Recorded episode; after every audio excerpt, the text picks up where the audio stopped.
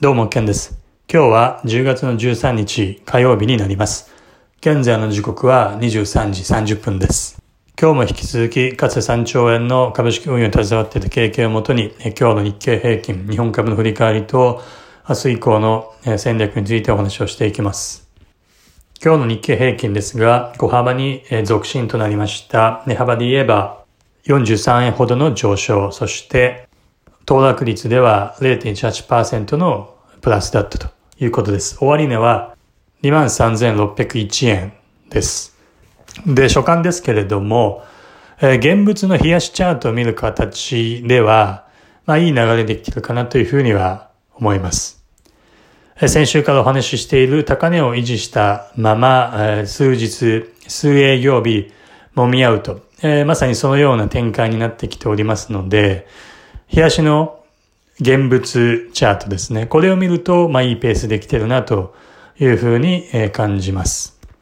高値を維持する条件として、フロアとしてですね、23,500円は維持していただきたいというお話も、先週末の時点でしましたけれども、昨日の、昨日の安値に引き続き、今日も場中は難聴な展開が一瞬見えて、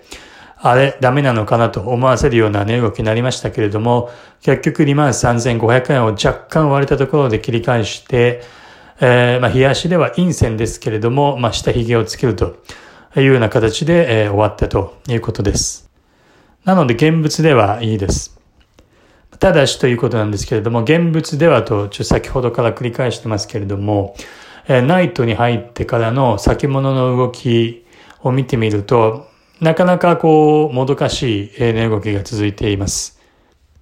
まあ、ここで明日ですね、朝、日本時間の朝、現在のアメリカ市場が引けて、我々の日本時間で朝を迎えるときにですね、先物がしっかりと、えー、今日の現物の終値近辺まで戻してきていて、まあ、しっかりと、まあ、そこが硬いというような動きになり、かつ、明日ですね、まあ、大型株に時価平、時価総額の大きい会社の企業の株式にしっかりとした大きな資金が流入するというようなことになれば、明日という意味においては非常にいい、え、形になるかなというふうに思います。え、ですので、その形になった場合はですね、で、そしてかつ場中の力強さを確認できれば、まあ、いよいよロングしていこうかなと思います。はい。ただしですね、非常にそういう意味では重要なポイントに来ておりますので、そうならない限りにおいては、しっかりと見送り、あの、会話見送って、えー、そ、それなりの調整に備えるということになります。ですから明日というのは今日以上に重要かと思います。今日素直に上に行ってくれても、まあもちろん良かったんですけれども、それはあくまでたらればということで、今日がこのような展開だったということであれば、明日が大事ということになりますが、えー、まあずっと数営業日ですね、なかなか、えー、大型株の方に資金が入ってこないという状況が続いております。この状況が明日以降もだらだらとあのあの続くのであれば、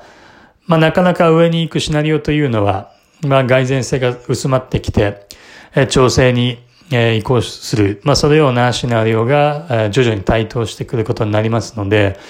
あの、まあ、高値で維持しているのはいいんですけれども、まあ、明日以降、大型株へのお金が、資金がちゃんと入ってくる、買いが入ってくるというのが、まあ、その意味では、今大切ですね。非常に重要な意味を持ってくることになります。で、為替を見てみても、エンドルに関しては、昨日の時点で105円30銭台で、まあ、チャート的にはここから反転することもあり得るというお話をしました。まあ、当然、ちょ、為替のプロではないので、あのポイントで反転しますよってことが断言できる、えだけてる、だけ、断言ができたわけではありませんし、今後についてもですね、再び円高、円ドルは下の方に触れる、え、昨日の、え、安値を割れるそのような展開に発展していく可能性はもちろんあります。まあ、ただし、まあ、チャート上で、えー、105円30銭の昨日の時点でここから反転する可能性は、まあ、なくもないですよと、チャート的にというお話だったわけですけども、まあ、そこからですね、えー、ちゃんと上に、えー、反発してきてくれて、今若干ではありますけど、20ピップスほどですね、えすなわち100、現在105円50銭ほどですね。まあ、円安に触れてきているので、まあ、こ、この、まあ、わずかな20ピップスですけども、まあ、このまま上に行って、日本株への、まあ、サポート材料に、えー、エンドに関してはなってほしいというふうに思います。為替に関しては、もう正直日本株と違ってどっちに行きますみたいな感じではですね、なかなか、まあ妄想も含めてできないです。まあですので、まあそういう意味ではこの目先の数時間、アメリカ市場でのあの動き、日経先物の動きといったものをが大切かな、明日を迎えるにあたっては大切かなと思います。ただ1時間、1時間足での、えー、先物のチャートなどを見ると、ここから果たして、まあ上がれるのかなっていうのが、ちょっとクエスチョンマーク出るようなですね、動き、すなわち買い仕込みが入っていることが確認できない。そのような値動き、えー、チャートになってます。まあ1時間足といったら、まあかなり短期足なので、まあなかなか難しいですけども、まあ果たしてどうなのかというところなので、まあ、はっきり言って明日見てみないとわからないですね。明日見てみて、えー、ずっと中前申し上げているような展開になれば、えー、買いだと、まあ、いうことであるわけですけれども、そうですね。はい。まあ、そう、ちょっと楽しみに。えっ、と、まあ、今日今晩は、えー、しっかり睡眠をとってですね、明日を迎えて、えー、日本株式市場の、まあ、値動きに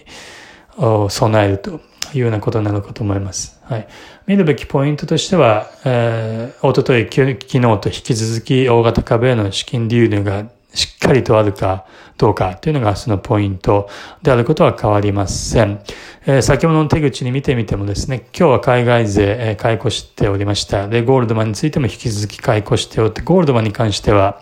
一週間ぐらいは、えー、買い越しのトレンドが続いているかなというふうに思います。あまあ、これは、まあ、いい材料だというふうに解釈をします。ですので、この流れが引き続き続いてほしいという、ということになります。まあ、仮に明日ですね、現物で23,500円を割れて推移するようなことになれば、まあ、かなり、えー、マーケットとは距離を置いてですね、買いの選択肢はなくなって、えー、まあ、調整ないしは、まあ、引き続きの揉み合い、といったことに、えー、対して、まあ、備えるというふうなのかと思います。はい。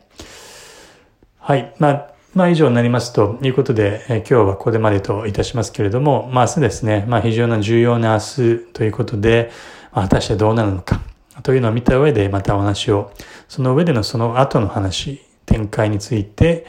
えー、ということに加えて、まあ、何をすべきかといったことに、そういった観点でお話をしていきます。はい。本日もありがとうございました。ケンでした。失礼します。